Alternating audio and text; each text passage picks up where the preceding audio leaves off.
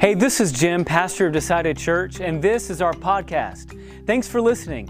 We hope the sermon you're about to hear just blesses your heart and really encourages you. If you don't mind, subscribe.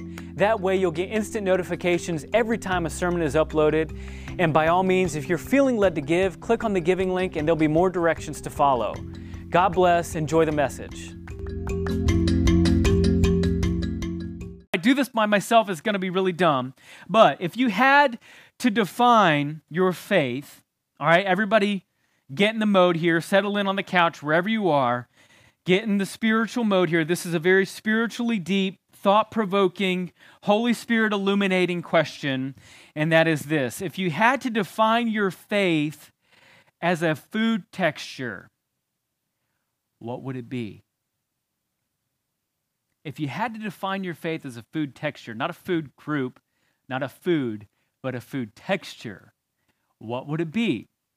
Maybe you can throw it in the comments. I don't know. Hopefully, you're where you can type. But there's a lot of food textures. You know, I like talking about food. That tells you anything about me. Most of my sermon illustrations involve food, hence the layered cake that we're going to get to later. Maybe the camera can zoom in on that. I hope so, because we're going to be talking about this cake a lot. Uh, this is a layered cake, but I want to talk about food textures for just a second as it relates to your faith. Your faith as a food texture. Jim, what are you talking about? Well, um, there's a lot of food textures. Crummy. Is, would you describe your faith as crummy? I hope not. Uh, meaty. That, I think that's a pretty solid choice. A meaty. My feet is my my faith is meaty. my feet is my feet is uh, meaty. Well, I hope not. Uh, what about starchy? Is your faith starchy? I don't even know what that means, but it sounds fun. Uh, soupy. Let's let's hope that your faith is not soupy. It's just kind of running all over the place, making a mess. We don't want soupy faith. Uh, jello-y. It's like wiggly. It's unstable. It's unsure. Like it can somewhat conform to the surroundings. We don't want jello-y faith. Uh, stale. No, nobody wants mold or mildew on the corners of your faith, so that's not a good one. Bitter, like vegetables. We don't necessarily want bitter faith, um, although vegetables can be good for you, but bitter and vegetables go together. We don't want moldy. We talked about that. How about brittle? That's like when your faith is just so encrusted and hard, it just it just refuses to conform. It refuses to uh, observe or listen to others. That would be a brittle faith. Or how, let's talk about some good. You want some good ones? Let's talk about some good ones. What about rich? You want a rich faith? I think, by the way, I think meaty is also another good one. That was like our second one, meaty faith. That means it's like solid. Uh, you can really grab onto it and sink your teeth into that kind of faith. But enough about food textures. Let's talk about what Paul describes in Colossians chapter 2 as a layered faith. That's the food texture we're going after this morning. Layered. A layered faith. It's so important what Paul describes in chapter 2 is that we as believers who have this revealed mystery living within us, that we develop a layered faith, that we dig deep into the richness of Christ's wisdom and knowledge. So why don't we stand, or wherever you are, you can stay seated, it doesn't matter. But we're going to read Colossians chapter 2, verses 1 through 7 together, and then we're going to then we're going to dig deep into this dessert, okay? So it's, la- it's a layered cake, by the way. There's lots of layers. Let's count them really quick 1, 2, 3, 4, 5, 6, 7, 8, 9, 10, 11, 12, 13 layered cake. 13. How many layers does your faith have? All right, let's read Colossians chapter 2, starting in verse 1. For I want you to know how great a struggle I have for you. For those at Laodicea and for all those who have not seen me face to face. See, even Paul was dealing with this quarantine situation. He wanted so badly to be at church. He wanted to be with the people at Colossae. He wanted to be in the region known as Laodicea but he couldn't be there and it was driving him nuts just like it's driving me nuts and everybody here we want to be with you guys Paul is feeling the same type of way. I want to be with you, but I can't. I'm struggling. But just know that I'm passionate about you. I'm emotional for you. And he goes on. Why? Why was it bugging him that he couldn't see him face to face? Because he wanted, verse 2, that their hearts may be encouraged, being knit together in love, to reach all the riches of full assurance of understanding in Christ, in whom are hidden all the treasures of wisdom and knowledge. I say this in order that no one may delude you with plausible arguments. For though I am absent in body, yet I am with you in spirit, rejoicing to see your good order and the firmness of your faith in Christ. Therefore, as you received Christ Jesus the Lord, so walk in him. Verse 7 rooted and built up in him and established in the faith, just as you were taught, abounding in thanksgiving. Let's pray. Jesus, I just pray that you would help us to get into this word. I hope that the word would get into us and that we would begin to understand um, the, the type of faith that we have that your Holy Spirit, as the revealed mystery, would begin to do his work by illuminating and magnifying what it is that our faith possesses this morning. Holy Spirit, do your work. Reveal to us all the mysteries that you came to illuminate. In Jesus' name, we pray, Amen. We have an obligation to this revealed mystery that is Christ in us. Let me say that again. We have an obligation to this revealed mystery that is Christ in us. Remember chapter 1, verse 27? The riches of the glory of this mystery, which is Christ in you. We talked about that last week. The Spirit descending on Pentecost, the Spirit indwelling believers while it was the end goal of Christ's coming, it's only the beginning of our spiritual formation. It's only the advent of our faith journey. The Holy Spirit's function in our lives is to take us deeper in a deeper understanding of the truth found in God and His Word. He is the key to the treasure chest.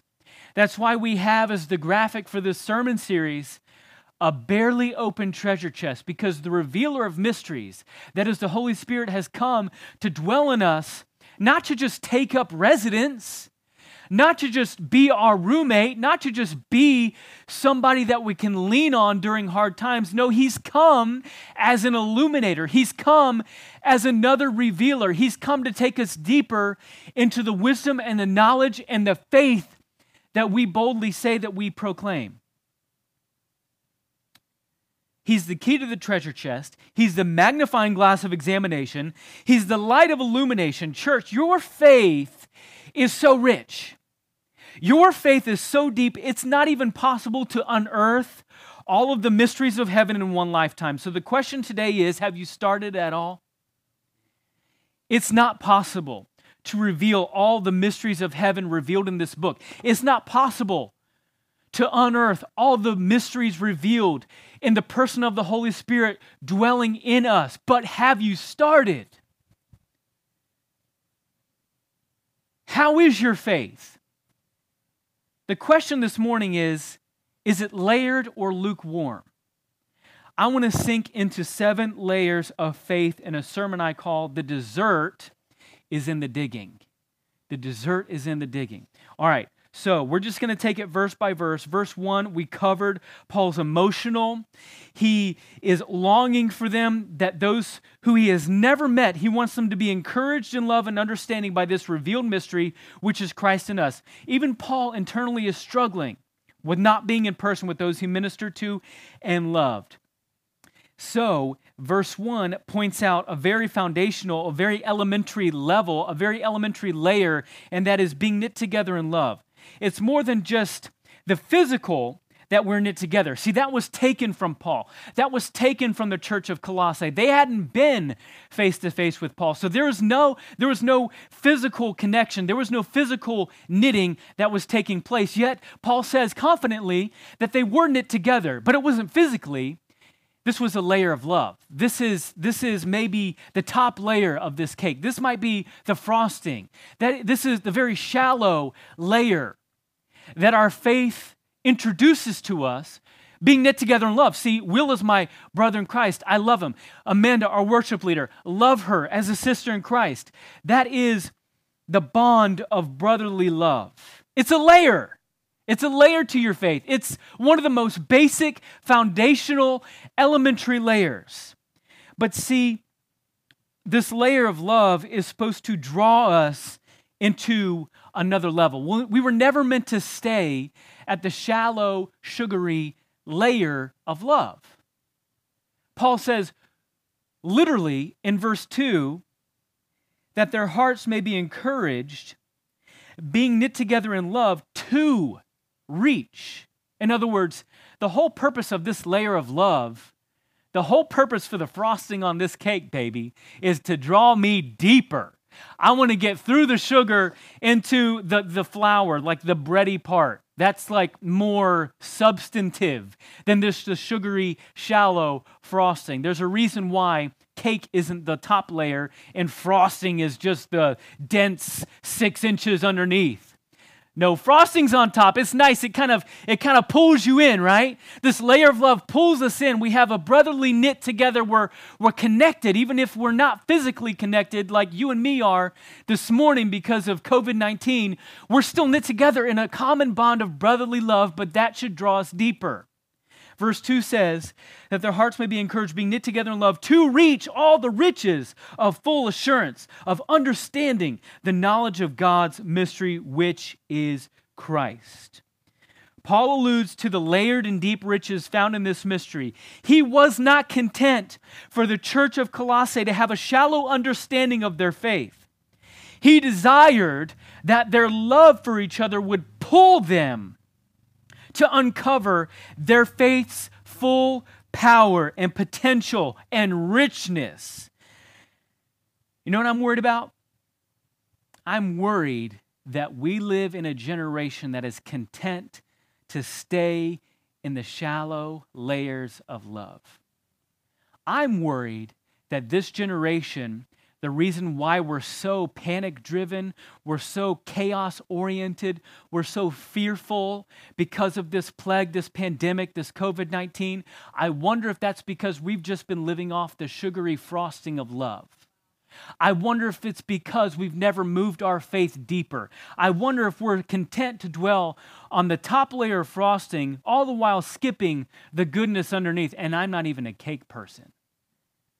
I'm not even a cake dude, but I can tell you if you're just licking the frosting off the top of this cake and you're not digging deep into the 13 layers beneath, you're missing out. You're missing out.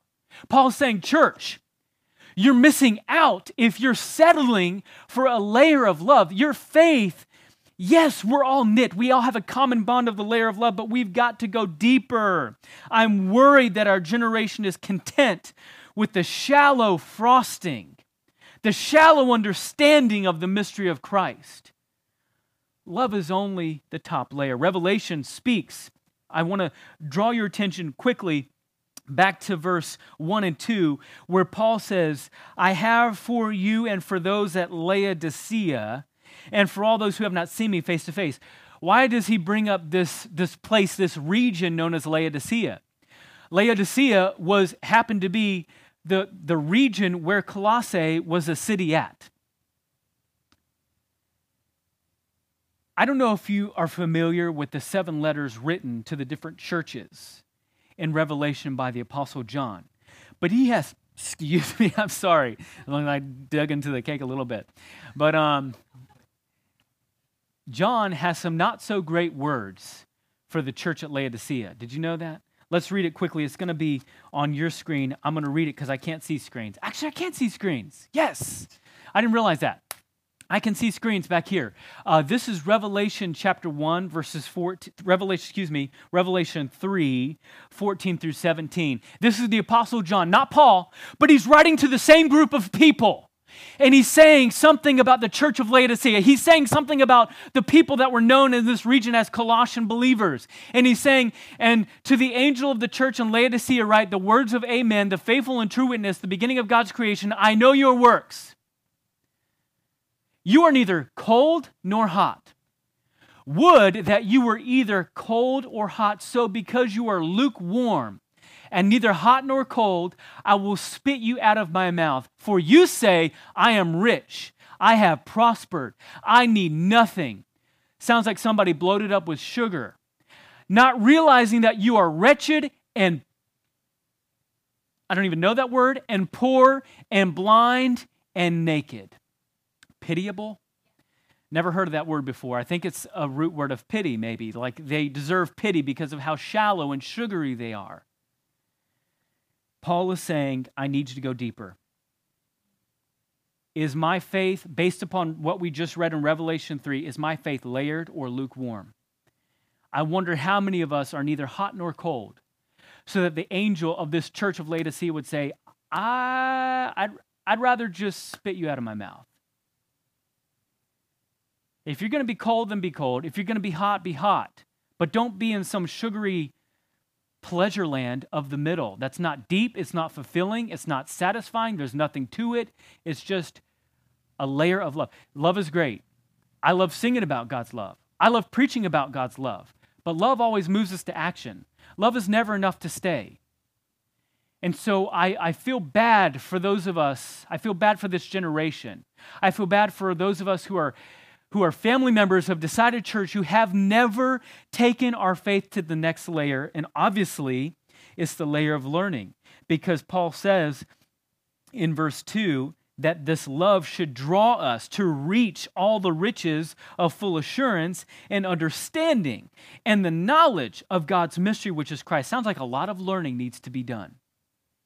If you're feeling shallow, if you're feeling bloated this morning because you've just been living off a diet of, of sugar, of love, you need to apply yourself to a deeper level of faith, a deeper layer of faith, which is learning. And here's why it matters. We're going to get to verse 3. Here's why it matters. In Christ are hidden all the treasures of wisdom and knowledge. I'm going to reread the verse, but I'm going to leave a word out. I want you to shout it out on Facebook if you know what word I'm leaving out. In Christ are hid the treasures of wisdom and knowledge. In Christ are hid the treasures of wisdom and knowledge. That's not what the Bible says. The word says in verse 3 in whom in Christ are hidden all, all of the treasures of wisdom and knowledge. Let me ask you a very elementary, basic question. And I'm not insulting your intelligence, but I want to point it out because so many believers, I think, are confused by this. If Christ possesses all of wisdom and knowledge, how much wisdom and knowledge can be found outside of Christ? How much wisdom, how much understanding, how much knowledge can be gained by searching after science or history or mathematics or numbers or theories or laws or, or all the different doctrines that you may espouse to in your faith if you're not rooted, if you're not sourced by Christ? If that's not your ultimate treasure of wisdom and knowledge, then can I propose to you that you are searching in all the wrong places? You can turn to science, but guess what? Where science speaks truth, it only speaks the truth of the Word of God. You can turn to history, but where history relates to truth, it relates to the truth of the mystery revealed in the Word of God in the person of the Holy Spirit. You can turn to mathematics, but where numbers tell the true story, they only reveal what's true about God. You can turn to different laws and theories or whatever you're into, philosophies, but if those things do not point back to the truth, the only truth that they have to offer is the original truth found in the wisdom and the knowledge that's in Christ. There is no truth, there is no wisdom, there is no knowledge, church, outside of the person of Christ. And guess what? If all of the wisdom and knowledge is found in Christ, and all of who Christ is dwells within, then the truth can be found within. Then the truth can be found by the Holy Spirit illuminating and magnifying the treasure of all that He is, all that His Word speaks to us in conjunction with that. Guys, this is a rich, layered faith. Hey, can I say something? The dessert is in the digging. The dessert is what draws you deeper, but we have to keep going. There's no such thing as my truth or your truth. There is the truth and nothing but the truth found in who Jesus is and his word. Verse 2, we read the word reach, and in verse 3, we read the word hidden. Why do we have all of these words about reaching all this riches? And then in verse 3 he backs that up with in whom are hidden. So why is it why is paul kind of describing in his language this this mysterious type of well you got to reach for it. It's hidden. Um, you got to search for it. And i want to explain that really quickly if I might, and, and the way to do that, why, why is this wisdom, why is this knowledge so elusive? I want to talk to you about Philippians 2, verse 12, really quickly, and then we're going to cross-reference that with, with Ephesians 2.10. Uh, very quickly, Philippians 2.12, Therefore, my beloved, as you have always obeyed, so now, not only as in my presence, but much, much more in my absence, what are the next two words? Work out your own salvation with fear and trembling. Let's go to Ephesians 2:10. For we are created, we are his workmanship, created in Christ Jesus for what? Good works, which God prepared beforehand that we should walk in them. Can I propose something to you? Both of these verses in conjunction with Colossians 2, challenge us to work out our own salvation. God didn't make knowing Him hard so few would find it. No, it's difficult by nature because of all that he is and does. It's rich, it's extravagant, it's layered, it's deep. No, the fact of the matter is, church believer, if you're out there watching, you should take encouragement in the fact that your faith, the message that you proclaim saves you, is not shallow. In fact, it is layered, it is deep, it is rich, it is extravagant, and it takes work to uncover all the mysteries that are within. Actually, you should be so glad that your faith this morning isn't just um, the alphabet ABC one, two, three. No, you have a faith that does take work. You have a faith that does take digging. You have a faith that is multi layered here. That, yeah, you can, you can be drawn in by the sugary layer of love, but then you apply learning. And guess what the next layer is? Found in verse 3 the layer of wisdom. And guess what? If we take it another layer, guess what verse 4 represents? There's a whole nother layer because knowledge applied is wisdom, and wisdom applied is discernment. So, guess what the next layer to your faith is? Yeah, you're drawn in by love. And then you start learning about your faith. You get, you get a little bit confident in your faith. You know why you believe what you believe. You know you can defend your faith. You know why you're saved. And then you start learning all this wisdom. And then the next layer is discernment. So, love draws you into learning. Learning draws you into wisdom. Wisdom draws you into discernment. Do you see the rich layers of your faith? Where are you? How is your faith doing? Is it layered or is it lukewarm? Have you begun digging at all? The treasures are not hidden from us, they're hidden for us. Matthew Henry says that in his commentary on this passage. The treasures are not hidden from us, they're hidden for us. It's not meant to be a game, it's not meant to be elusive, but what it is, is deep by nature. It just is because our God is deep, our faith is layered. By the way, if you want a little contextual nugget of truth, hit the Paul also uses the word hidden as a direct blow to the Gnostic teaching that knowledge was only for the elite and stored away in scrolls and philosophical teaching. Paul says all wisdom is only hidden in Christ. If you're not searching there, then you won't find any. Let me say that again. If you're not searching there, if you're not searching here, as the Holy Spirit, the mystery that's revealed, if you're not using the Holy Spirit to illuminate and examine the scriptures, if you're not searching here, for wisdom, if you're not searching here for knowledge, you won't find any. Again, nature, science, history, mathematics, laws, philosophy, all the truth that those different spectrums of our, of our life have to present are founded and sourced in the wisdom that is found in Christ. Nothing but.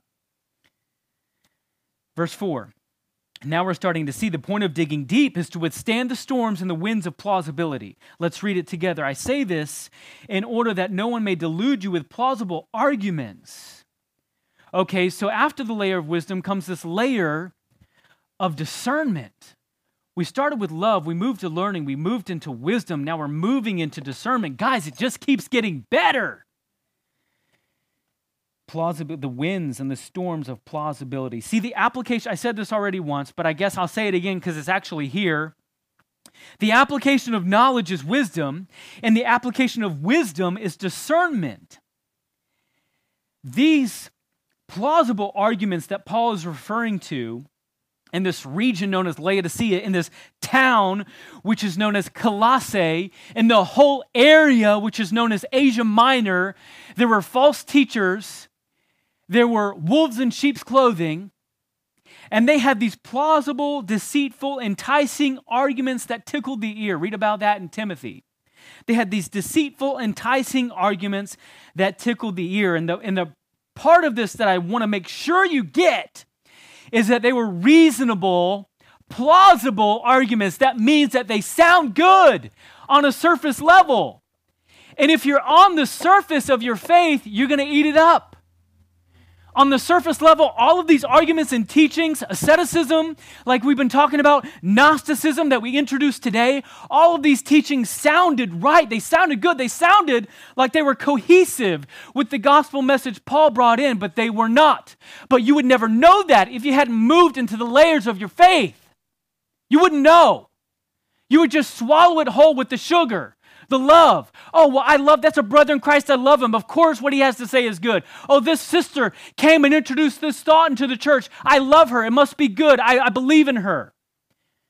You see why love is just so shallow and so sugary? We got to go deeper the level of discernment is where we're at. He's, he's drawing, he's drawing the Colossians deeper into this. And, and the dessert, guys, the dessert of your relationship with Christ, the dessert of having the Holy Spirit living within you, the dessert is in the digging.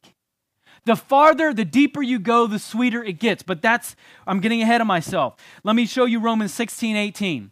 Romans chapter 16, verse 18. I want to just cross reference for a minute why Paul tells this church and Paul also tells the Roman church about these deceitful messages, these plausible doctrines. I appeal to you, brothers, to watch out for those who cause divisions and create obstacles contrary to the doctrine that you have been taught. Avoid them. Verse 18 is so key. For such persons do not serve our Lord Christ, but their own appetites. Now, catch this and by smooth talk and flattery, they deceive the hearts of the naive. And by smooth talk and flattery, they deceive the hearts of the naive. Romans 16, 17, 18. Remember that, it's easy. Three numbers that go together in consecutive order. Romans 16, 17, verse, Romans 16, verse 17 and 18.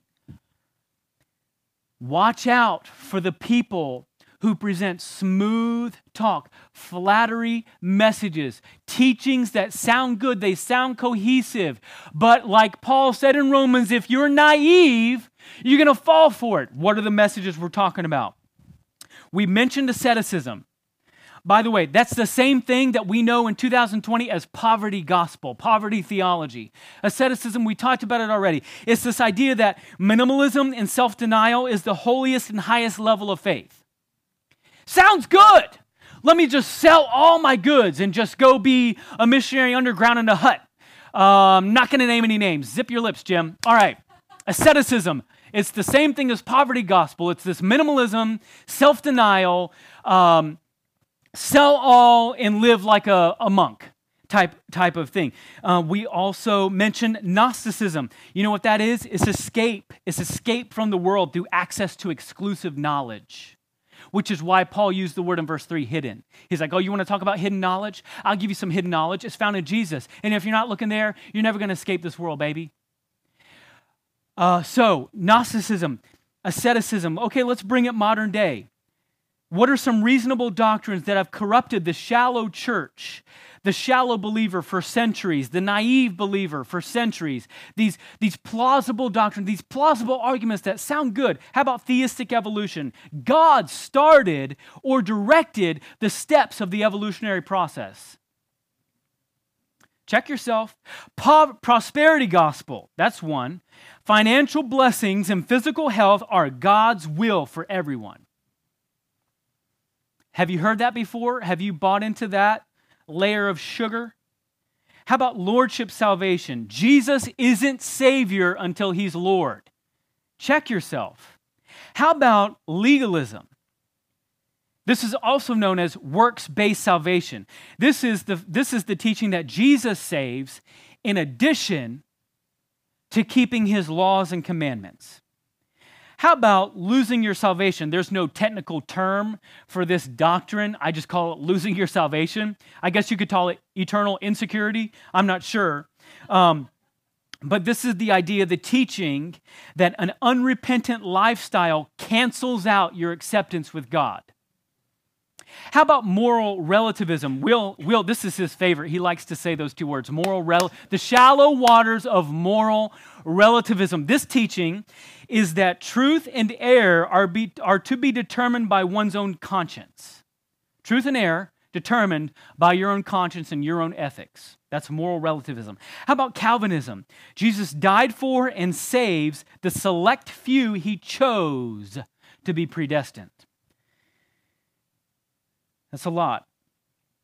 Those are a lot of plausible, reasonable doctrines that all present some type of very thin, very thin layer of truth, but then they mix in a whole lot of error and the whole thing's error. Theistic evolution, Gnosticism, prosperity gospel, lordship salvation, asceticism or poverty gospel, legalism, losing your salvation, moral relativism, Calvinism. These are the doctrines. These are the plausible arguments referred to in verse 4 that Paul says if you're not careful, if you're not digging into the dessert of your faith, you're going to fall for these. We got to keep going. Verse 5 For though I am absent in body, Yet am I with you in spirit, rejoicing to see your good order and firmness of your faith in Christ. This would slip by if you weren't studying the Greek language, but the word order and the word firmness are both warfare term, military terms in the Greek language, commonly used for passages talking about battle. So, what Paul is saying is that he absolutely 100% believes that these plausible doctrines, these, these uh, tickling of the ear arguments, was actually a spiritual attack. It was a spiritual battle for their minds, it was a spiritual battle for their souls. So Paul's saying, I'm rejoicing to see your good order and your firmness of your faith in Christ. So the Colossian believers had something going for them. In some aspects, they were living off of the sugary layer of love and they needed to move past into learning, into wisdom, into discernment. And, and Paul's alluding to the fact that they actually had some firmness and some, and some gumption, some meatiness to their faith. But he challenges them. He says, Look, you're onto something, but you got to go deeper. You got to go deeper. You got to go deeper because the dessert of your faith is in the digging. Okay? So we're now seeing the point of this digging deep is to withstand the storms, the winds of plausibility, so the layer of discernment is foundational. Think about Matthew 7. We have the two houses, one built on the sand, one built on the rock. The storms come, the winds come, the rain comes down. Which house is left? You know the story in Matthew 7. The man who built his house on the rock was left standing firm. Why? Because he had planted, he had built his foundation on a solid, solid ground. Paul is saying when the winds of plausible arguments come blowing by, if you're just on the sand, if you're just living on that frosting, you're going to be gone. If you're digging deep into the layers of your faith, digging deep, you're going to be able to withstand the storms and the winds of plausibility. Verse 6 Therefore, as you have received Christ the Lord, so walk in him. Accepting and realizing the mystery of Christ in us is only the beginning. Now it's time to walk it out. Put on those new shoes and try it out. Remember, uh, week whatever, when we talked about those new shoes? This is the second time, it's ironic that I preached that message with, with talking about the new shoes, and then we have the word walk again in chapter 2, verse 6. Walk it out. Now it's time to walk it out. Put on those new shoes and try it out. How foolish it would it have been for me to, to you know, get fitted for those shoes and, and have, that, have them analyze my, my running pattern and for me to take them home and just put them on around the house and just look in the mirror at my new kicks, but never actually go for a run. Some of us in our faith, we've accepted Christ. We have allowed him to wreck our story and grab us and save us and redeem us. And it's new and it's wonderful and it's sugary and it's awesome. And we feel like we're just floating in a in a bathtub full of marshmallows because God saved us and we're changed and we're different and we're just feeling so light and airy. But we never actually put our faith to work. We never start digging. The Holy Spirit is living in there. He's, he's urging, he's passionately pleading for you to start digging. He wants to illuminate Scripture, he wants to bring context to your life, he wants to speak truth in learning and wisdom and discernment into your life. But you got to start digging. You actually got to you got to wear the new off of your salvation. You got to wear the new off. You got to wear the new off. Some of us in this generation, I feel like some of us are so addicted to new. We're so addicted to the shiny. We're so addicted for uh, the instant gratification, the new thing, the next thing, that we never apply ourselves to one thing. And Paul saying, Look, you've received Christ Jesus the Lord, so walk in him. Work it out step by step. How many of us, like me, we get the itch for something new all the time? I wish, my prayer for you and for me is that we would channel that itch into digging into, guess what? New layers of our faith. There's a whole lot of new here. Paul is saying there's a whole lot of new. There's a whole lot of new layers here. Start, you got the itch for new? Good channel that into digging deeper into your faith. You can learn all kinds of new things. Let me just shout them out. If you're writing and taking notes, just jot these verses down really quick because we're not going to spend time on any of them. But you want to talk about new? The Bible has a lot to say about new in regards to your faith. Psalm 40, verse 3, He put a new song in my mouth. How's your worship life? Psalm 98, 1, Oh, sing to the Lord a new song. Isaiah 43, 19, Behold, I'm doing a new thing. Lamentations 3, 22 and 23, His mercies never come to an end. They are new every morning. Ezekiel 11, 19, A new spirit I will put within them. Romans 6, 4, We too might walk in newness of life. 2 Corinthians 5, 17, The old has passed away. Behold, the new has come. Ephesians 4, 23 and 24, Be renewed renewed in the spirit of your minds and put on the new self. Revelation 21 5, behold, I'm making all things new. You know what this layer is? Functionality. At some point, your faith needs to function for you. Yes to love. Yes to learning. Yes to wisdom. Yes to discernment. And then you get to use it when you've gotten this far into the layers of your faith, it starts to function for you. It's like, whoa, I can actually I can actually have a conversation with somebody and share my faith and know how to talk to them because I have the wisdom and knowledge. I have the discernment so I know if they're piping off something that's way off kilter. And then I have this layer of functionality. So I'm not only benefiting them, but in arguing my faith, I'm benefiting me because I'm defending my faith. I'm building myself up, which is verse 7, the, the layer of functionality is where it gets good. And verse 7 says, rooted and built up in him and established in the faith, just as you were taught, abounding in thanksgiving. So, the deeper you go, the deeper you go, the deeper you go, the higher you grow. The deeper you go, the higher you grow. Let me ask you a question. What huge tree do you know of that has the root system of a pansy? I guarantee you, if you've got some huge live oak, some huge pine tree in your yard, guess what? Scientists tell us, based upon the truth found in God's word, that the root system is actually equal to the size of the growth above the ground. Did you know that? so if you've got a live oak and you see all these branches and all these leaves, the, the, the magnitude, the sheer size of what you see above ground is exactly duplicated, mirror imaged underneath the ground. So the deeper you go, the higher you grow. It's, it works for your faith.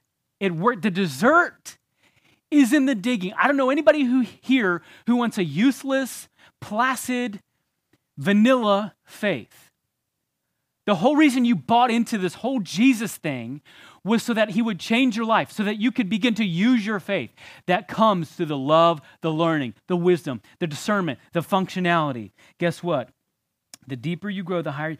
Uh, I already said that. Just the root system is the most important part of the tree. The foundation of the house is the most important part. The anchor to the ship is the most important. So, whatever lies beneath the surface of your faith is the most important. Establish, and hear me, because this may be the most encouraging thing I say all day. Establishing your faith takes time. It does take time. A live oak never got that big overnight, and neither will your faith. So that's why I'm asking, what layer are you at? That's why I'm asking, have you even started digging? Because it's going to take a while. Establishing your faith takes time. Guess what it takes? Reading and studying is necessary. Questions and doubts are necessary. Guess what else is necessary? Community and fellowship is necessary. But maybe the most necessary thing is being under the teaching of the Word of God. That's why it says, rooted and built up in Him, established in the faith, just as you were what? Taught. The most important aspect of digging deep into your faith. The most the, the, the best way to get to the dessert part, to the dessert being in the digging, is being in a place in a space where the word of God is being taught to you so that you can actually form a solid root system, a solid foundation, a solid level of faith here underneath the surface. Being in a space where the teaching of the Word of God is paramount. Next year, in 2021, I will have been walking with God for 30 years. It seems crazy because I'll only be 35, which you can do the math and determine when I accepted Christ as my Savior. But for 30 years, I've been walking with God, never got it perfect, never gotten it right, applied myself to a lot of learning, a lot of wisdom, discernment, functionality. But guess what? I'm here to tell you. Do I read my Bible every single day? Don't skip a day, never have missed a day? No. No, I have definitely skipped days. But I'll tell you the layer, the layer of dessert that I'm at is when I do skip a day, I hate it. I don't hate myself. I'm not guilt ridden but I feel like I've missed out on dessert. Are you at the part of your spiritual faith where when you don't have time, where you don't get to commune with God, it's like, man, I missed out on my chocolate today. I missed out on my like bougie coffee drink. I need, I'm addicted to that dessert. Like, I need, why didn't I just set aside five or 10 or 15 minutes where I could get along with God and dig into His Word and use this Holy Ghost? That was given to me through Pentecost to illuminate and examine and start digging into the layers of my faith, I feel like I missed out on dessert. And that's because you're at the layer of your faith where it gets good. The deeper you go, the longer you go, the sweeter it grows. Can I say that for somebody on the live? The longer you go, the sweeter it grows. Guess what? Verse 7 is talking about this layer of stability and maturity. Read it again rooted and built up in Him and established in the faith. I don't know about you, but I want that kind of faith. When I read those words, I picture a live oak that's as deep as the friggin' ocean and that says above ground, that says beautiful and broad as a tree can ever get, like rooted and built, like tornadoes. I laugh in the face of tornadoes. Hurricanes, cyclones, you can blow any type of wind across my path. This live oak is just going to stand firm for centuries and ages because it's at a level of faith where it's gotten so sweet. It's gotten so good And you don't know that level until you spend time with God walking and digging by illumination of the Holy Spirit. Jeremy's standing up, so I know I need to be finished, I think. No, that's Matthew. Okay, so the level, the layer of stability, maturity is coming. That's what I'm trying to say. The layer of stability and maturity is coming. You can see it in the distance. Don't give up. Don't stop digging. Don't stop digging. It's coming. Don't give up. It does get sweet. I know right now when you skip a day, you're like, ah, whatever. Or maybe you skip a day and it's like, um, like I just have this guilt. I have just this like shame, like I like I've messed up and God is mad at me. That means you're shallow in your faith. Keep digging. You'll eventually move past that, and you're the one that's gonna feel like you've been missing out, not God. So keep digging to the layers of stability, maturity, and then the last layer, guys, the last layer is so sweet. The layer of gratitude.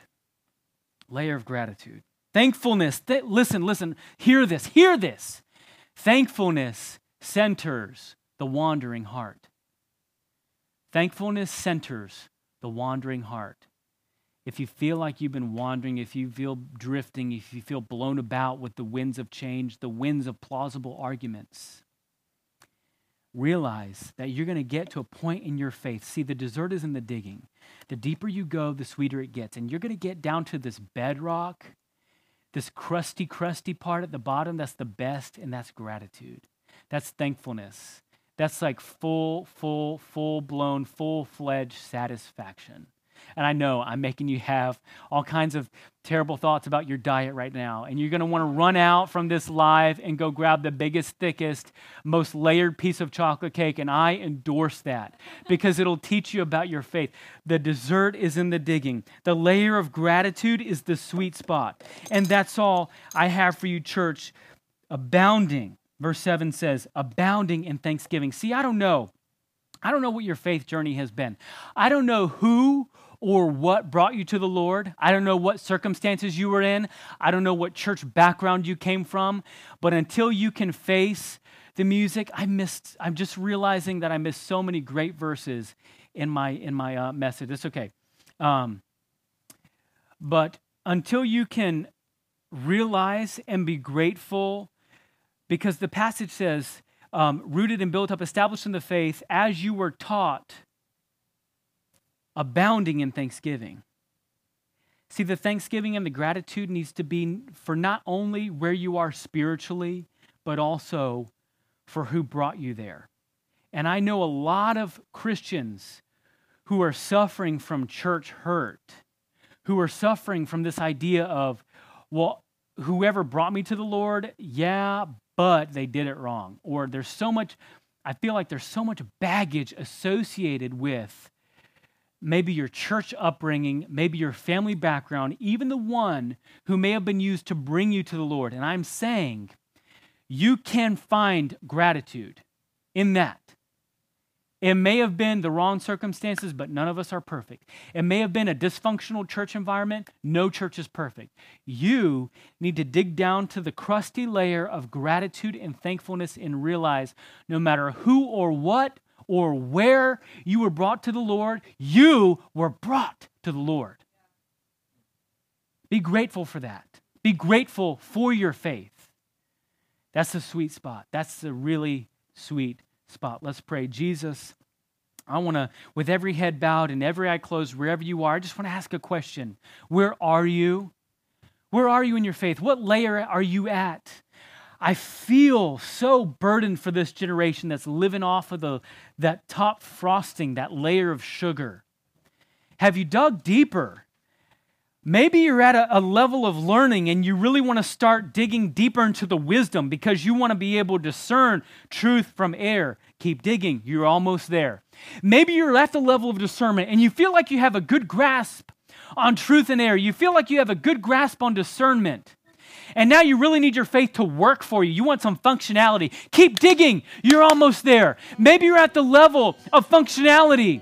You're there. It's functioning for you. And you really at the point of your life where you want to start mentoring somebody. You want to start sharing your experience. You want to start digging into that layer of stability and maturity like that big live oak tree. I'm here to tell you keep digging. You're almost there. The dessert is in the digging. Maybe you're there at the level of stability and maturity and you're grown and you're a live oak, but you have never forgiven that person in your past. You have never dealt with that issue of gratitude for the church upbringing you had, or maybe the person that brought you to Christ and then ditched you, or maybe a hurtful parent, a hurtful marriage, a hurtful situation in your past, I'm telling you, keep digging. You're almost there. You're almost at the sweet spot. The layer of gratitude, thankfulness centers the wandering heart. Church,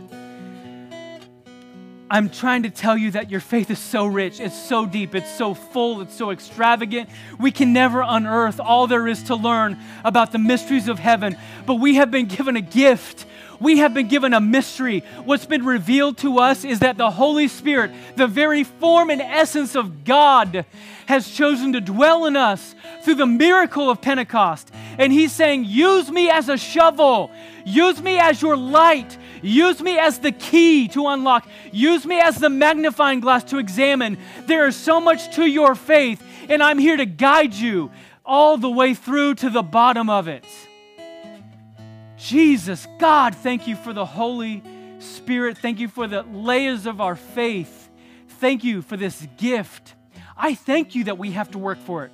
I'm grateful today that it's not shallow, that it's not just fluffy and sugary all the time. I'm thankful that I have to work for it and that I have to apply myself.